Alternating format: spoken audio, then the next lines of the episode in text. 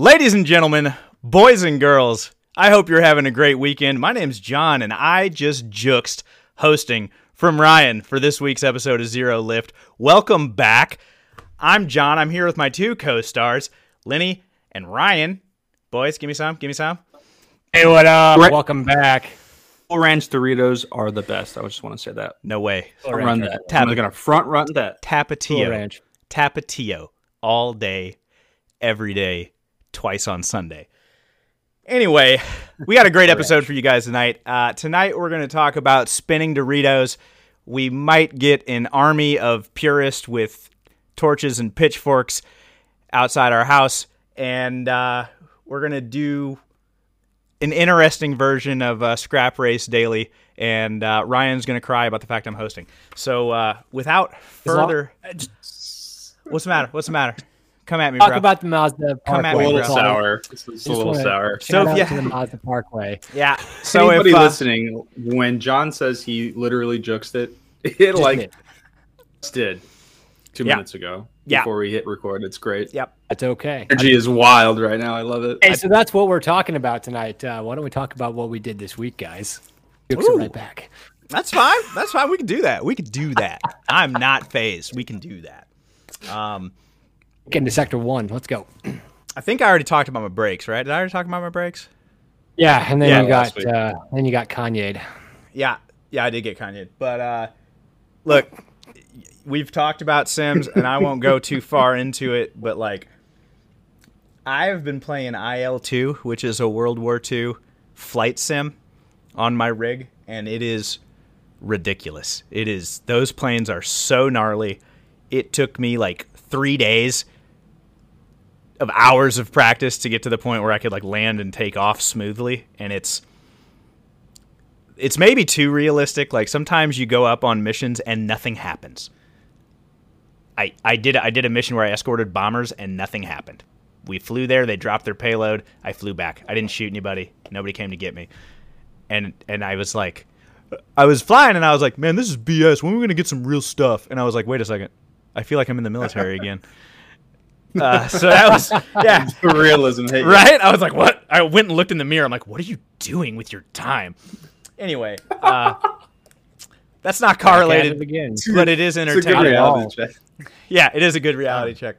I'm playing a video game that makes me say, this is BS. When am I going to get to shoot something? I just turned off my PS4 Pro because it was sounding like a jet engine in the background. And, no, that's what I play my sim on. There we go. Bam. My PC is smooth and quiet, baby. Smooth and quiet. But PS4 Pros have always just, they get certain things low and they just start, that fan just starts whirring, man. It's wild. Ryan, all my stuff is the same. The same? All right. Ryan, you do anything cool? Well, yeah, so speaking of the sim, I spent all week prepping for this episode. I have not had the luxury of driving a Dorito around, but I did spend time in the sim all week in an RX-7. All I drove the entire week straight. I don't want to get... I don't think we clarified this. If the Dorito hint and the Mazda hint wasn't enough, guys, today's episode is on rotary engines, which is something very near and dear to my heart. It's something that Lenny knows about, but it's probably not as close to home.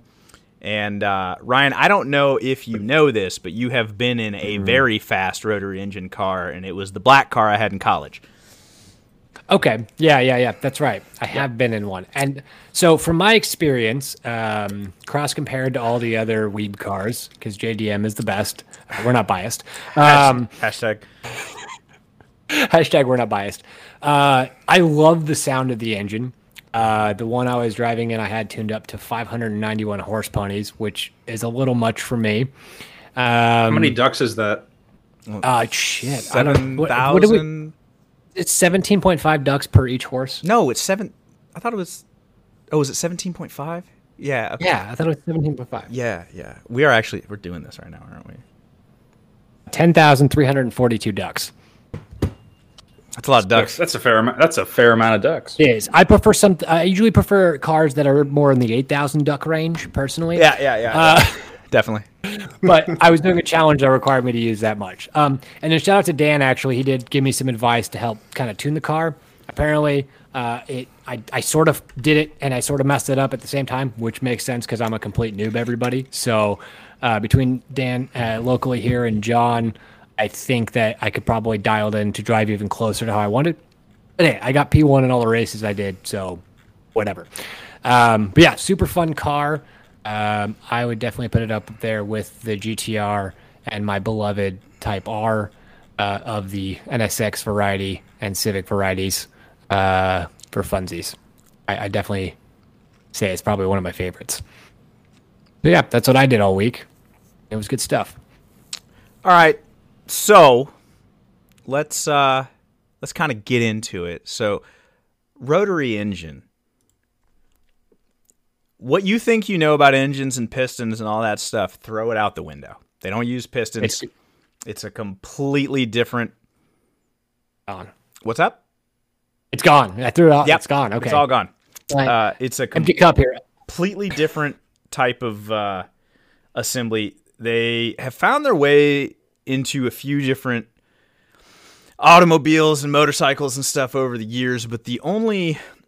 like widely available common consumer production automobile was Mazda and its RX series of cars. The actual first passenger car ever made by a manufacturer was not Mazda, contrary to popular belief. It was Skoda back in the early 60s. Rotary engine has its genesis as a diesel engine for tanks, or as a supercharger for very large engines. Because one thing you guys may or may not know is that the designs that we use is like a combustion engine. If you take the combustion out of it and just keep the reciprocating parts, like the piston, or in a rotary engine's case, the rotors, they're actually very efficient air pumps. So like if you have an air compressor, it is a piston engine without a spark plug that fills a tank. And so...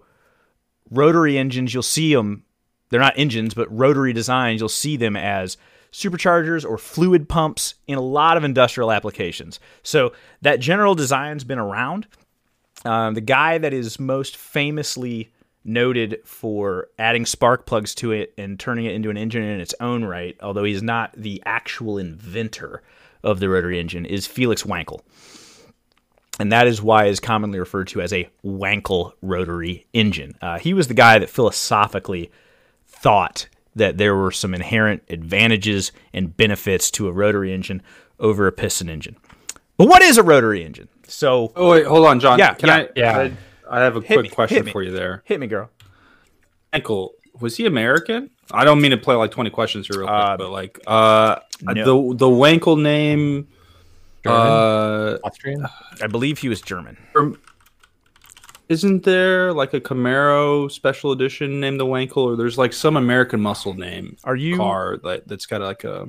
Are you confusing German? You're not confusing it with Yenko, are you? Yenko, yeah. Yenko was Yenko was an American tuner car company, not unlike Callaway, Goldstrand, Hennessey back in the day, and they made hot Camaros. And I think, I didn't do research for this, but I think they actually was a big enough production. They actually sold Yenko models in Chevrolet dealerships. But okay, so yeah, I was confused by the name. No, it's all good. Hey, interesting factoids. Yeah, so he is German. Felix Wankel is a German cat. He was really big in the idea that a rotary engine could have inherent advantages over a piston assembly. So what is a rotary engine?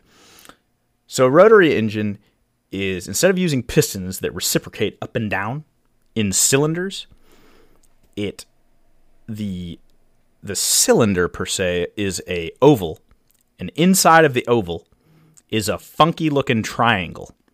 And the shape is actually called a trochoid, which is a really funny way of saying a triangle with curved edges instead of straight edges. So like each side of the triangle is kind of bowed out. What that does is the triangle spins around in a circle, and it creates the shape allows it, the 3 points are always in contact with the housing.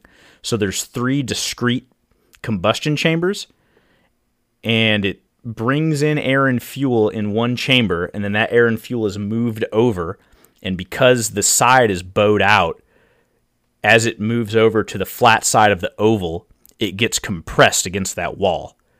Then the spark plug fires, all that shit blows up, and as the triangle spins, that chamber gets larger as it expands, and then there's a port, kind of like a two-stroke engine. There's no camshaft or anything. There's just holes in the side of the chamber, and the gas, the fuel and the air naturally comes in and goes out just due to the vacuum of the engine sucking it in, and then the exploding charge forcing out as the ports become open. It's probably not a good way to describe how that works if you're not looking at it, but if you are looking at it while I'm saying this, it should make immediate sense.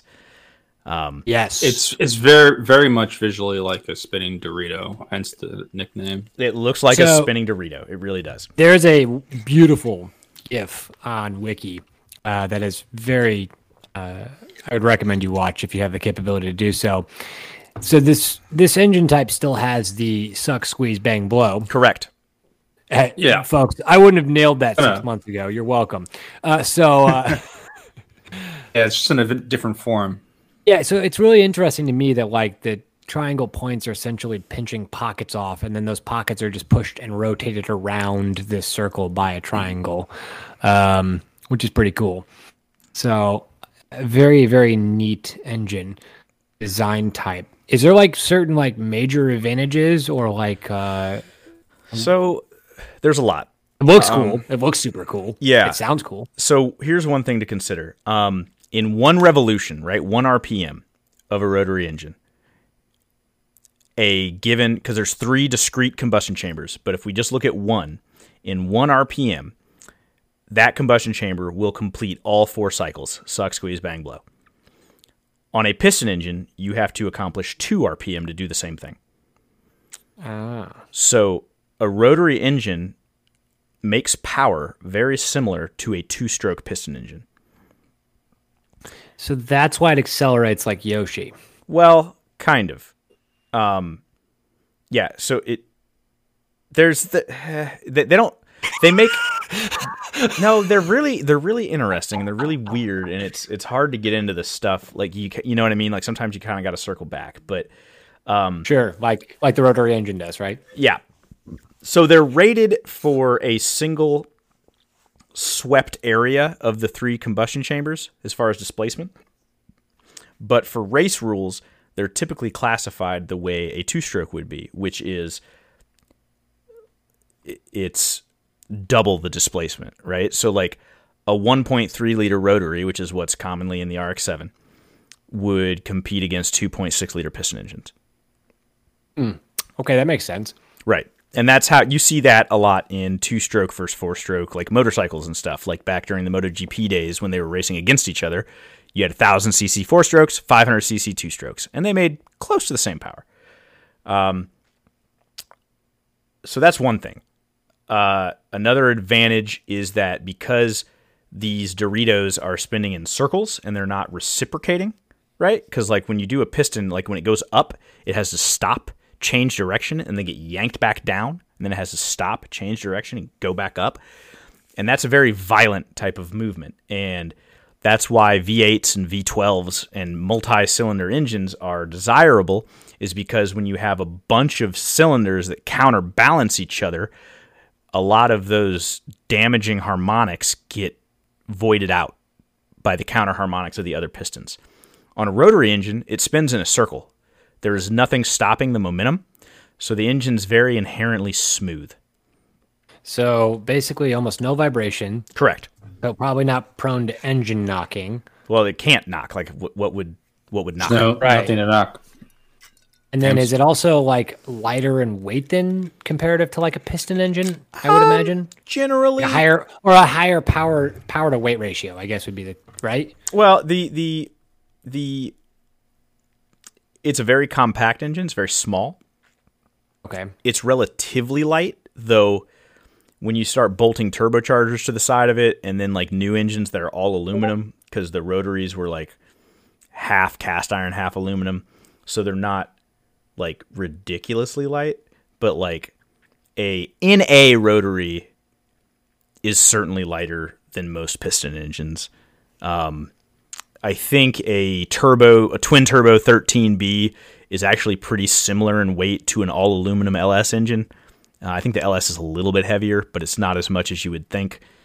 Start the pitchforks and the torches now. Wait, did you say LS swap RX-7s? We'll get into that. We're not going there yet. Okay. All right. So, Jesus, can we? Yeah. So it's very smooth. The other advantage is because it's operated off ports and it spins. It is much less susceptible to the negative effects of high RPM. Rotaries are not as inherently high RPM as people would like to think, but there's no valves. There's no valve spring, so you can't float a valve. There's no piston rod bolts to stretch. With some modifications, rotaries can be extremely reliable at extended RPMs.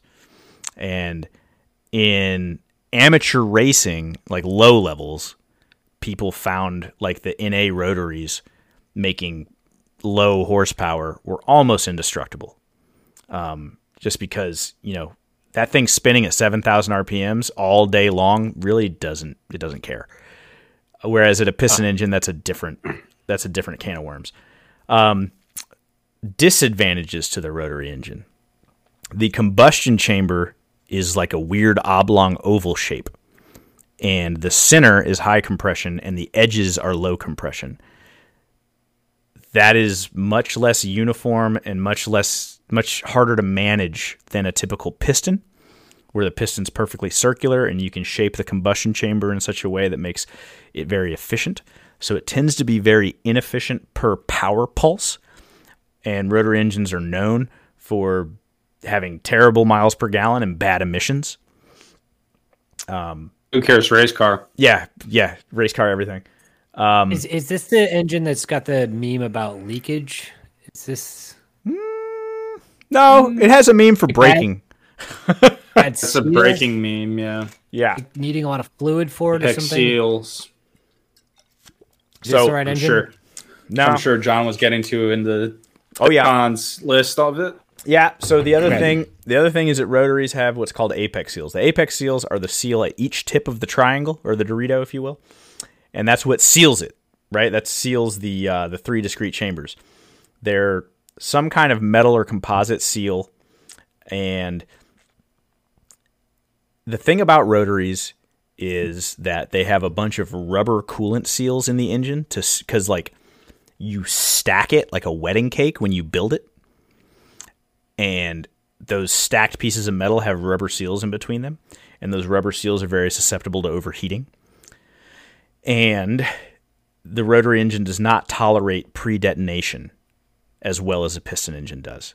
So a piston engine, if you're running high turbocharger boost or it gets a little too hot or something, if you get a little bit of knock, most piston engines can tolerate a little bit.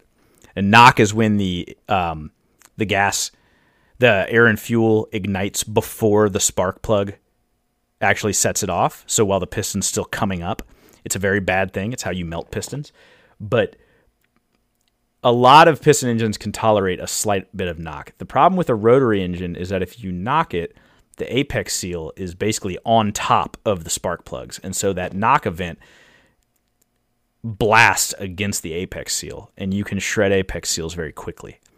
But I will tell you from personal experience, if you don't pre-detonate and you don't overheat a rotary, they will run forever.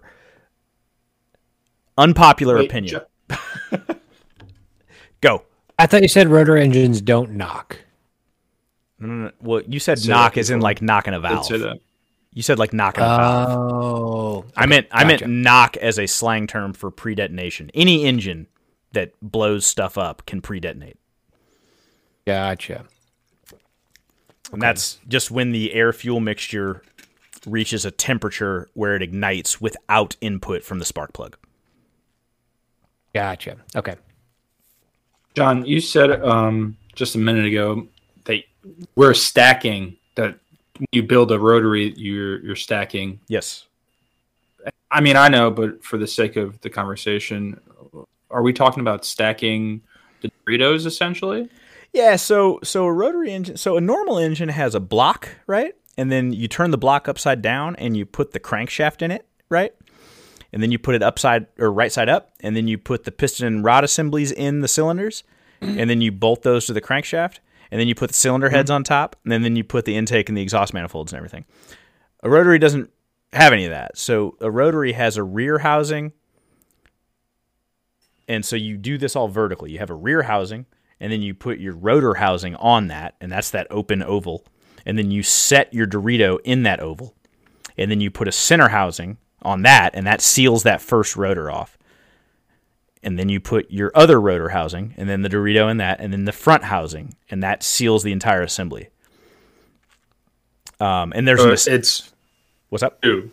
Two sets of triangles. Two sets for a two-rotor engine, which is the most common type. So anything in an RX-7 is a two-rotor.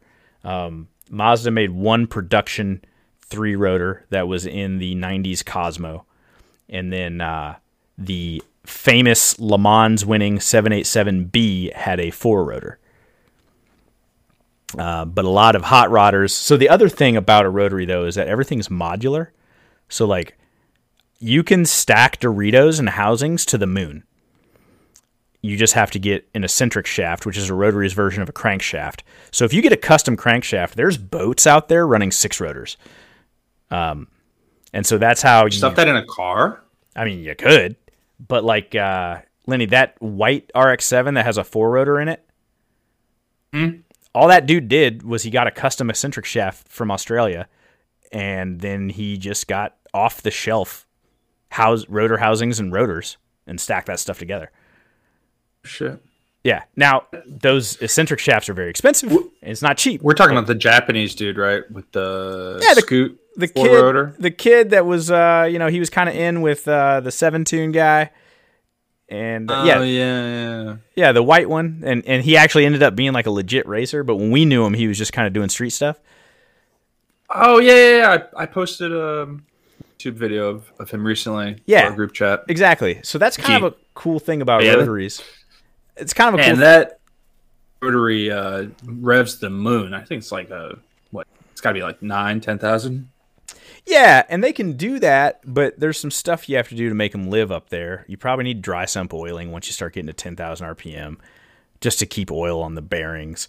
You need a high-quality eccentric shaft. Most factory eccentric shafts are done at about 9,000. And then, of course, you need the porting. So the ports in a rotary act like the camshafts in a combustion or a piston engine. So, like, stock ports aren't going to make power past like 7,000 RPM. But that's the other thing is you don't buy cams. You just get a die grinder and you make the ports bigger.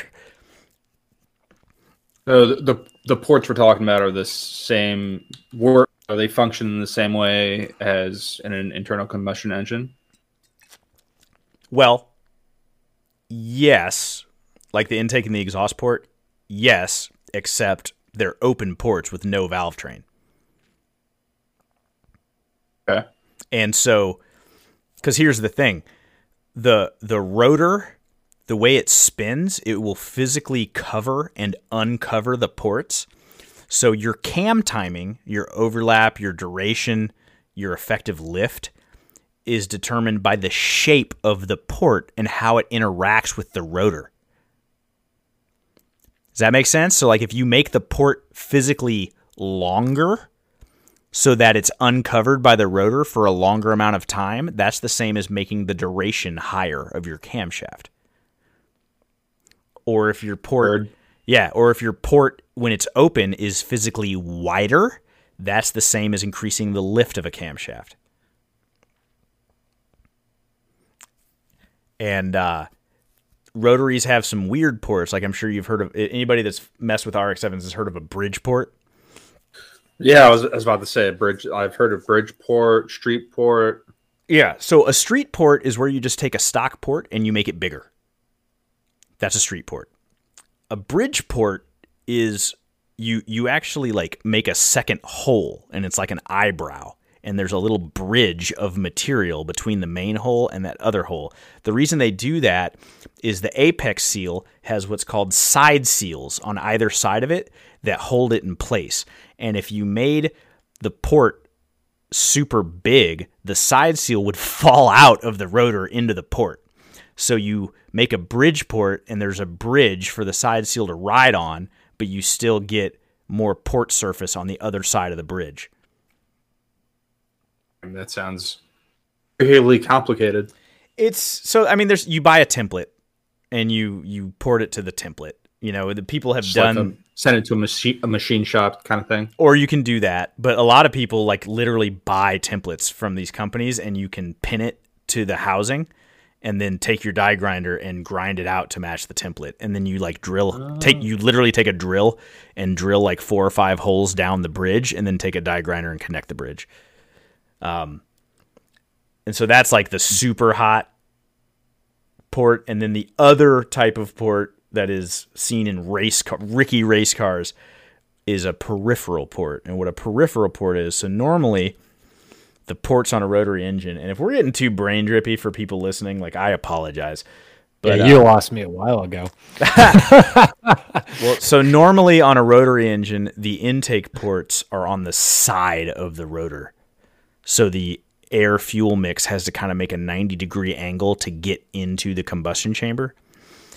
On a peripheral port, you actually plug those side ports up, and you drill a new port through the rotor housing, so it just shoots straight in. And those ports typically are a lot higher RPM. They don't idle very well, and make a lot more power. And that's stuff like the 787B, the Le Mans car, that was all peripheral port. Most of your serious rotary race cars are peripheral ported. The RX-7, those engines all had peripheral exhaust ports and side intake ports.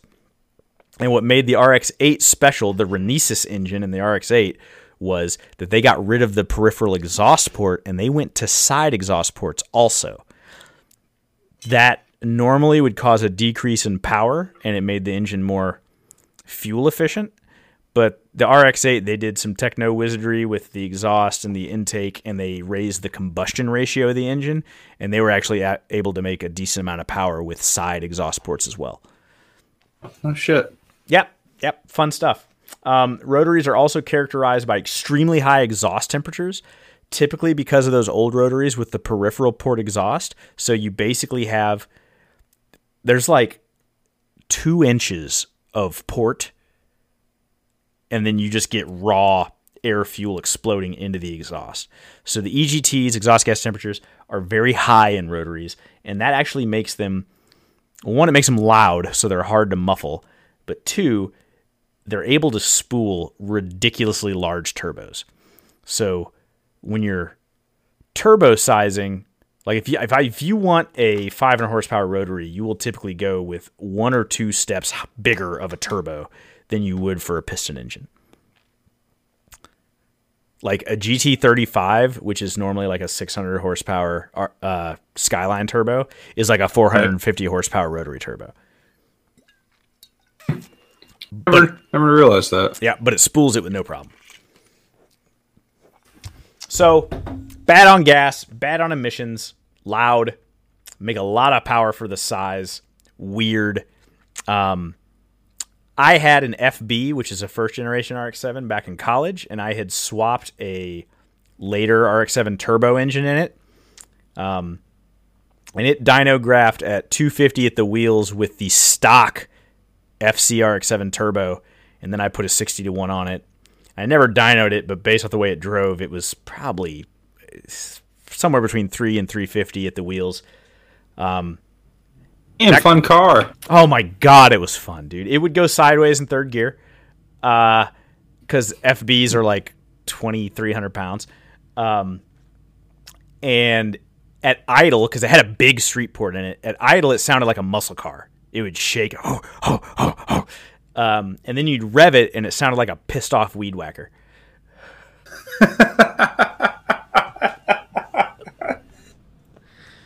So that's pretty interesting. But I just techno-babbled about everything about how a rotary works. Ryan, you got questions? Of course I do. Please, hit me, baby. Yeah, okay, so I don't care about all the techno-babble. Why are they cool? Like, also, I do appreciate, because, like, let's talk about the reason they're cool, which is the RX-7. I appreciate that they actually did chassis codes in a logical way. Yeah. The first generation is FB. Yep. The second generation is FC, and the third generation is FD. Very easy. Oh, it's alphabetical order. I fantastic. I was like, "Where's the FA?" But they had a SA, but that was the early first generation RX-7s. Yep. So why put them in this chassis? So and why only Mazda? The rotary got a lot of attention early, 60s and 70s, from a lot of car manufacturers. There were prototype Corvettes with rotary engines in them. Mercedes did a lot of testing with rotaries. There was a lot of early rotary engines messing around because they made a lot of power. And then the gas crisis hit. Ah. And they were like, and here's the other thing. The amount of like R&D that has gone into rotary engines is a mere like joke of a fraction of the amount of R&D that's gone into piston engines. I believe that if we drop in a bucket. Yeah, I believe that if we had put all our development into a rotary engine, it might be in a better place. But after the gas crisis, most companies abandoned it. Mazda stuck with it because it was weird, it was different, and it made them unique, and they found some success. You know, the FB RX-7 is one of the most winningest models of sport car in SCCA history. Ta-da! Like, so they were doing some cool stuff with it.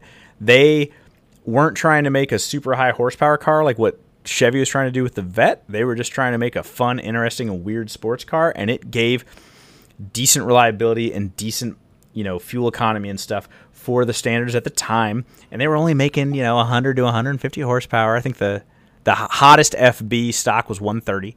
And then they kind of stuck with it, and they got a bit of a following. And Mazda's, I like Mazda. I'm a big Mazda fan. Mazda has always been kind of an idealistic company. And if you ever get a chance to tour the Mazda factory, you really see that in that they tend to like come up with principles, like design philosophies as a company, and then really ride those out. And I think they were just like, this is what makes our sports cars unique and special. Now, eventually with the RX-7, the Japanese muscle car thing had started to die.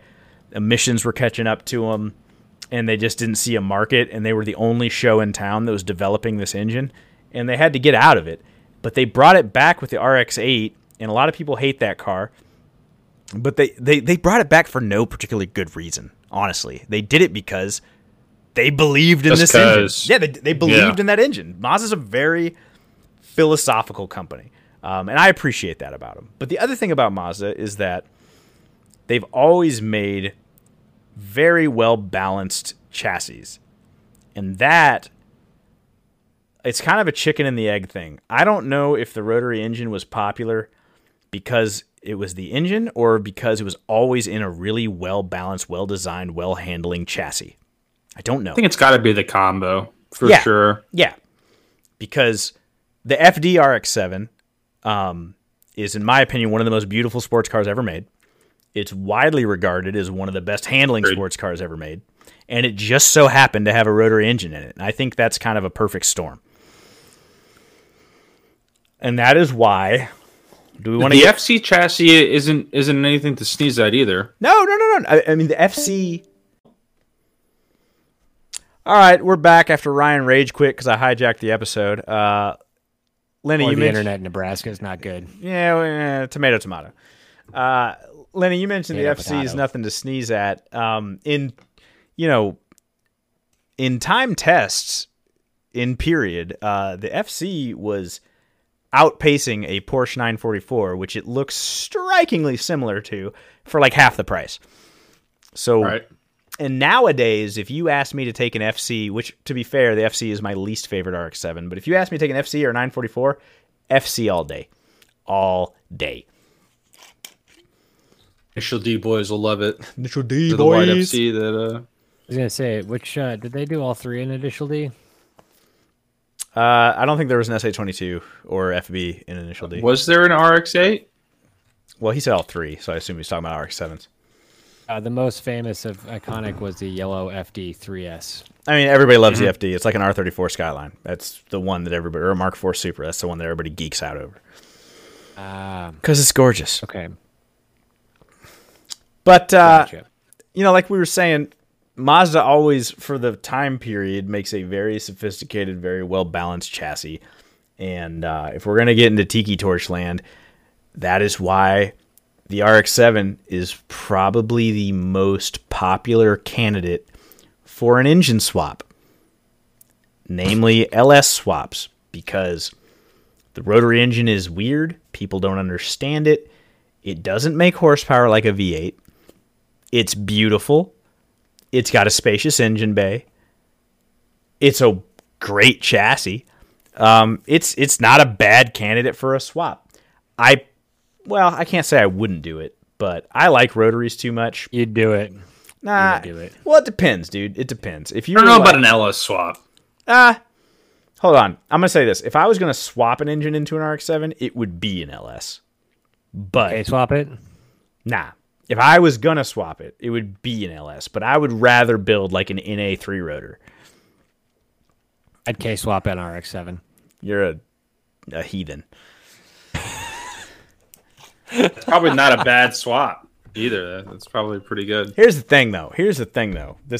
Don't LS swap it, I got to say. I don't like the LS swap. I do. Swap the world, people. Sorry, I'm not with you. I do. I wouldn't do it, but I do like it because it only changes the weight, the front to rear balance, like 1 or 2% when it's all said and done, because a 13B REW with the twin turbos is not much lighter than an NALS. It's not. And LS engines are cheap. You can junkyard them for $500 and you make 400 horsepower by looking at it funny. And it will run all day. Like a 400 horsepower 13B is much higher stress. And I'm not talking crap on rotary engines. I'm just saying when you take an engine that made 250 horsepower and you make it make 400 horsepower, it's under a bit more duress. And an LS engine naturally makes 400 horsepower like it's nothing. That's just when you get into modifying stuff breaks. So if I was going to make a car for my own personal enjoyment, I would do a 3-rotor and ditch the turbos and make it spend a $10,000. If I was trying to like get in some class and run, probably more fun. Yeah. If I was going to get into a class and run times and try and make money, I would LS swap an RX-7 all day. So depends on what you're trying to do with it. I just think it's best to talk about these things with both eyes open, not under the guise of fanboyism. I love rotaries. I wish I had a rotary car. I sold my FB, and I'm kind of mad at myself for doing that every day. Pretty mad at myself as well for selling that FD that I had in Japan. Pennies on the dollar, pretty much. $1,500. Yeah, you should have kept it, bro. Should have at least tried to keep it a little bit. Not put enough effort into it in hindsight, but so would you rather have life. An LS swapped RX-7 or just a regular RX-7 or your GTRs? I mean, wow, you guys have to think about this. Okay. You're like asking me who my favorite kid is, bro. Like, oh, it's that good. Okay. No, you gotta. I mean, for John, it's probably a little bit more difficult, but it's pretty. I would still keep the GTR. I had to think about it, but yeah, I would still keep the GTR. Here's the thing about the GTR. GTR is very complex and hard to work on. What is the RX-7 if you don't know what you're doing? Bro, when I had my FB, I could crawl. Sometimes when I worked on it, I would get in the engine bay and just like curl up next to it. It was so spacious. Well, I mean, that's because you're the size of a hobbit. Yeah, John, I was going to say, you're like 5'4", dude. No, I'm 5'8", okay? Okay, give me my inches. 5 foot, jeez. Oh, man. 5 foot, that's average. I'm sorry. That's average. I'm 6'1". There ain't no engine bay I'm crawling in, dude, unless it's a semi-truck. That's average. Yeah, 5'8" ain't average. All right, 5'10" average. Ryan, I will line up the engine bay of an RX-7 next to my GTR, and you tell me which one you'd rather work on. Okay, fair enough. I mean, he's got a point there. Fair. Okay. My knuckles have scars to prove it. Average is 5'9". I'll tell you. Okay, the middle. If you guys are gonna say like, you know, here's $100,000, go build your dream car. Yep. I would buy a Lancia Stratos kit car, and I would put a naturally aspirated 20B in it.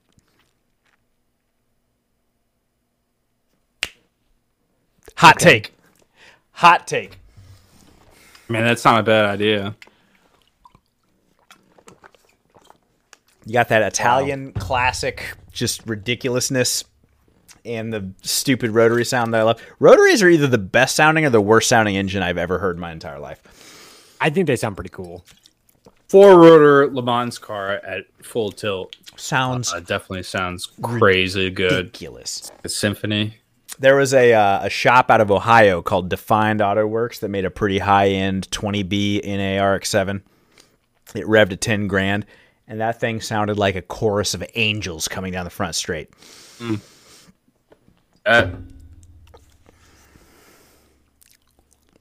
Is it better than the Lexus LFA or just different? Well, different. But I wouldn't even say better. I have to say, as a rotary lover, a lot of hopped up two rotors sound like pissed off weed whackers. That's just a fact of life. There's nothing you can do about it. Think of I mean, they put rotary engines two-stroke at idle. Yeah. Anything street ported or better, I would say, like, sounds like a two-stroke at idle, and whacker throughout the RPM range. I kind of like the like hissing noise it makes. Almost, it's just on rev up. I don't know. Are you sure that's not the turbo? It's not. I don't think so. It's not like. I would describe that as a hissing noise. The turbo, I guess it's not hissing. The turbo doesn't go through the entire RPM range, does it? Yeah, it does. Yeah. Interesting. Is that only on the RX-7s? No. No. Or is that only on rotaries? Bro, if you have a ball bearing turbo, you can hear the turbo spinning after you shut the car off. Huh. Well, I wonder what I was hearing then. Whatever it was, I mean, it's the engine itself sounded good, but maybe it was just because of that turbo. The more air you were talking about, how the turbos spool up easier, I guess. All performance RX-7s have pretty much been turbocharged, and that is part of why they kind of have a reputation for being unreliable. Because back in the golden age, but it was also the dark ages, if you want to talk about like ECU tuning, there weren't very effective engine management routines, and they didn't have knock sensing and blah blah blah blah blah and fail safes and stuff like that. And like I said, if you have right now on my GTR, if I knock or pre-ignite for a second, my ECU is going to cut the fuel, cut everything off, say, bitch, nah. And my GTR is probably going to be okay. Back in the 90s on a rotary, and they don't tolerate knock as well as a piston engine, there's nothing that's going to shut them down. Those things just, it's done. And there are countless stories of guys. They get a brand new engine build, and then they're really excited, and they don't get it tuned yet, and they get into boost a little bit, and their engine just goes, boop, gone. Wow. Now, is that the rotary's fault, or is that the dude's fault? I would argue it's the dude's fault, but there is a narrower margin of error with those engines, and they have a bad rap because of it. I will say that the people I know that run sports car racing with non-turbocharged RX-7s go through engines about half as much as their competition. Wow. So I'm just going to throw that one out there. That's don't turbocharge the rotary. That's it. Okay. Yeah, I don't know if I go that far, but anyway, so Mazda's we been talked about. Yep. Hit it. GTRs to make sure people were drinking. You would take a 20B. People are definitely drinking if they're listening to us. Which tells me that the rotary engine is pretty cool no matter what chassis you put it in. It's neat. It's different. Yeah. It's, yeah. It doesn't have a ton of acceptance. It's Mazda's always been the champion. There's some cool history there, some neat cars, some different stuff. There's some weird motorcycles, mainly made by Norton in like the 80s and 90s that had rotaries. I think Suzuki had one too. But in general, you're getting into a weird niche kind of corner of motorsports when you talk rotaries. But it's one I love, and I think it bears talking about.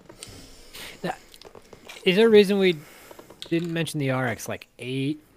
Is that just not as cool as the RX-7? I talked about the RX-8 and the Renesis engine. But here's the deal. The RX-8 wasn't what people wanted. It wasn't as popular. No, because here's the thing.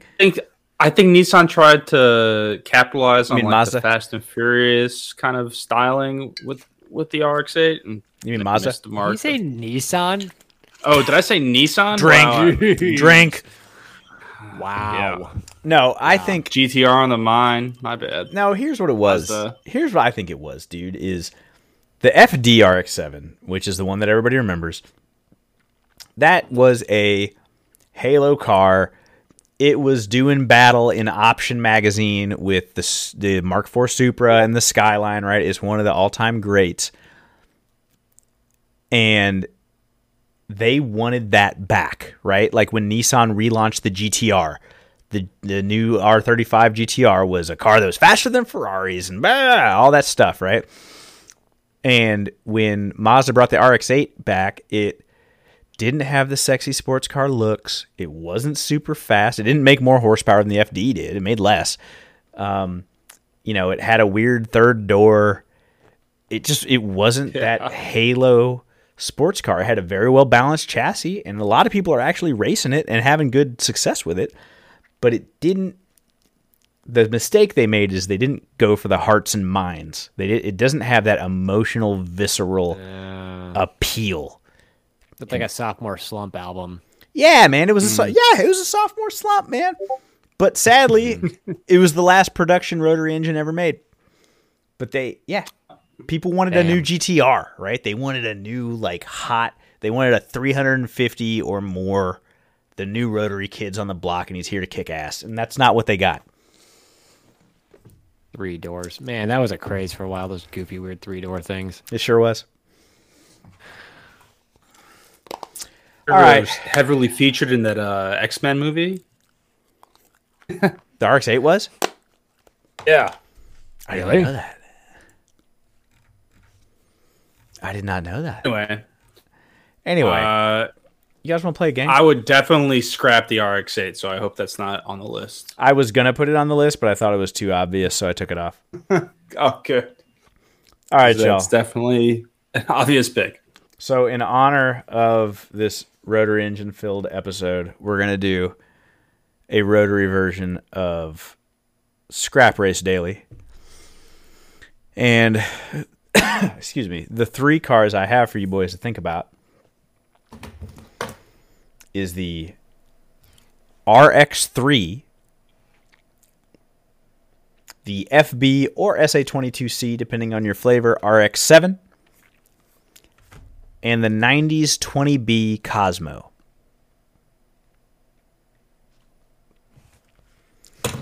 Damn. Are all of these LS swapped? Yourself in the foot. No, because we want to retain a fan base. Do yourself someday. Yeah. So, no. So, okay, they're not all. So, I can go first if you guys want to marinate on it for a second.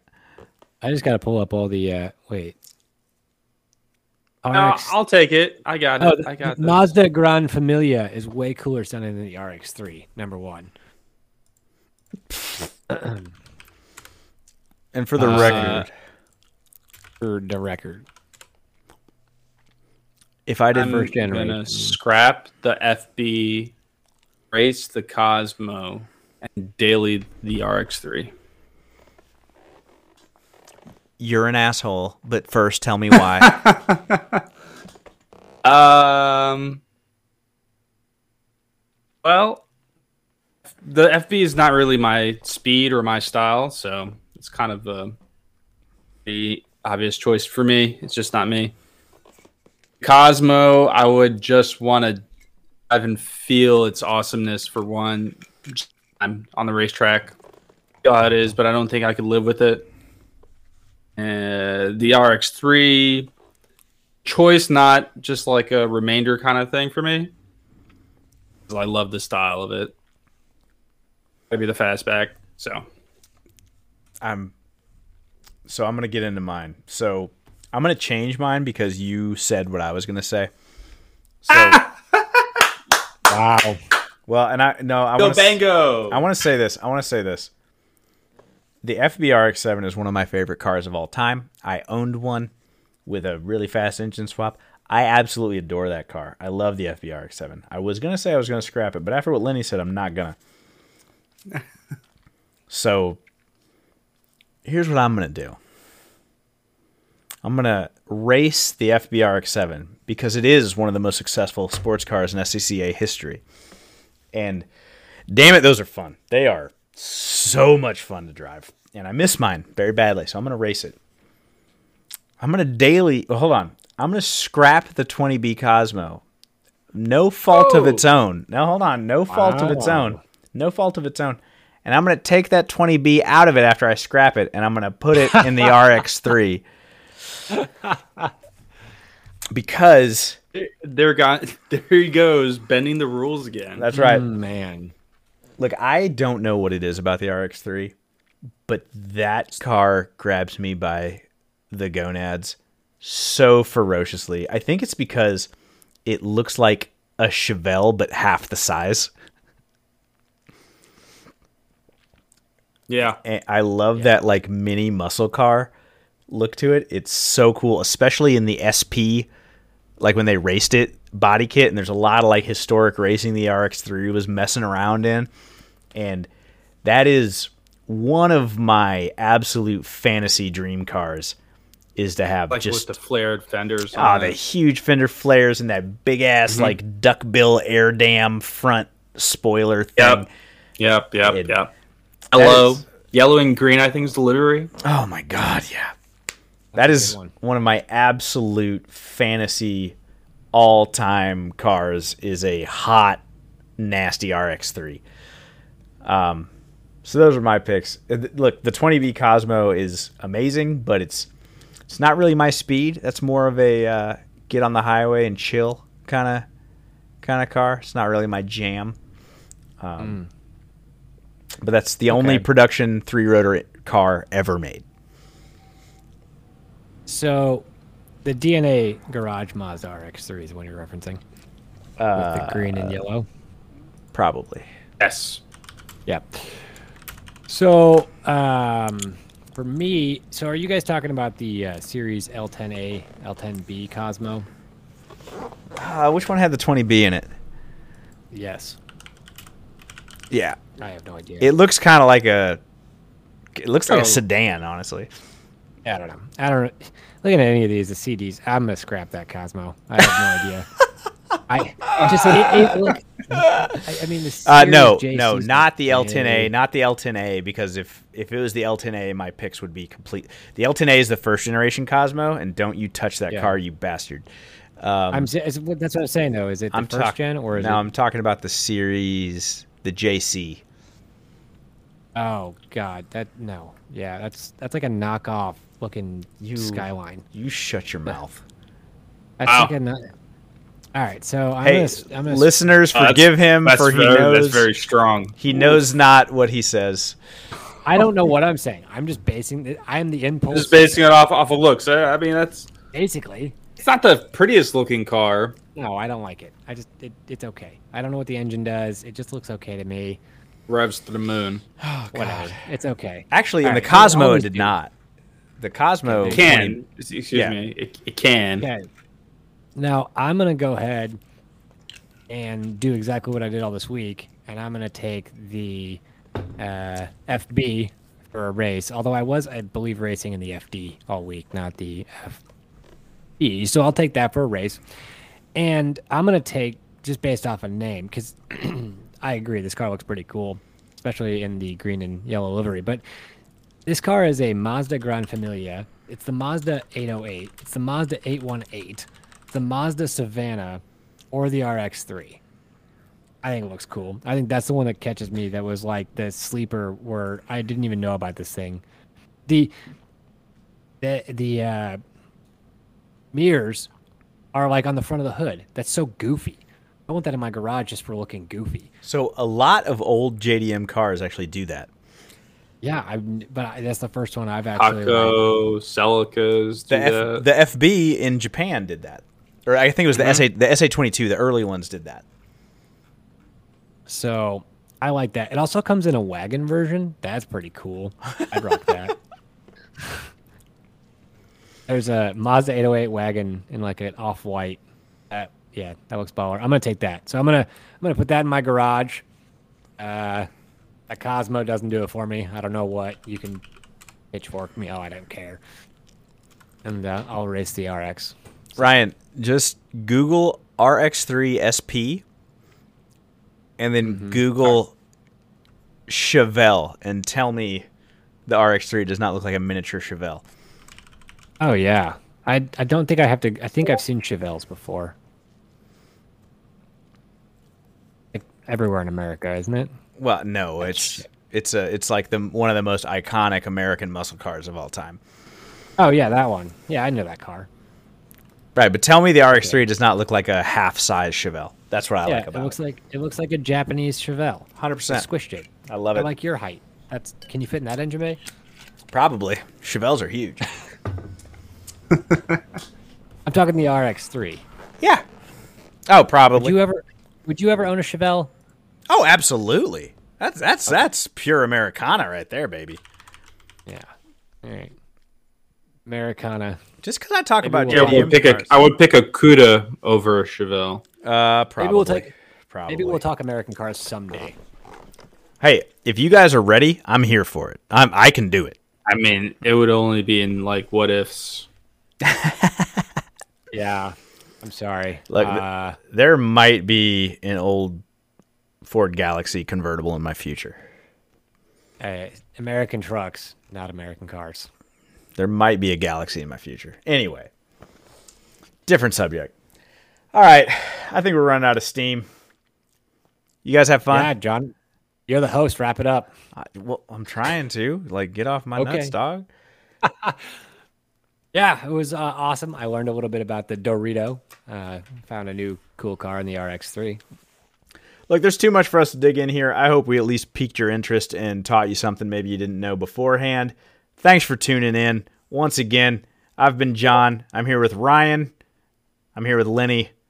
And we've been Zero Lift. So just so you guys know, you can find us at Zero Lift Podcast on Instagram. Oh, man, I fucked that up, didn't I? Continue the conversation. That's why I'm the host. Yeah, go ahead. So, so you can find us on Twitter and Instagram at Zero Lift Podcast. And you can also reach us the old way through zeroliftpodcast@gmail.com if you really want to type us up an essay about how swapping everything is not good or how fun you had with your drinking game with the GTR. So I've been Ryan, the actual host of this show, with Lenny and John.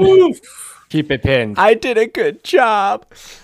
You did great. You did good. You did great. All right. See y'all around.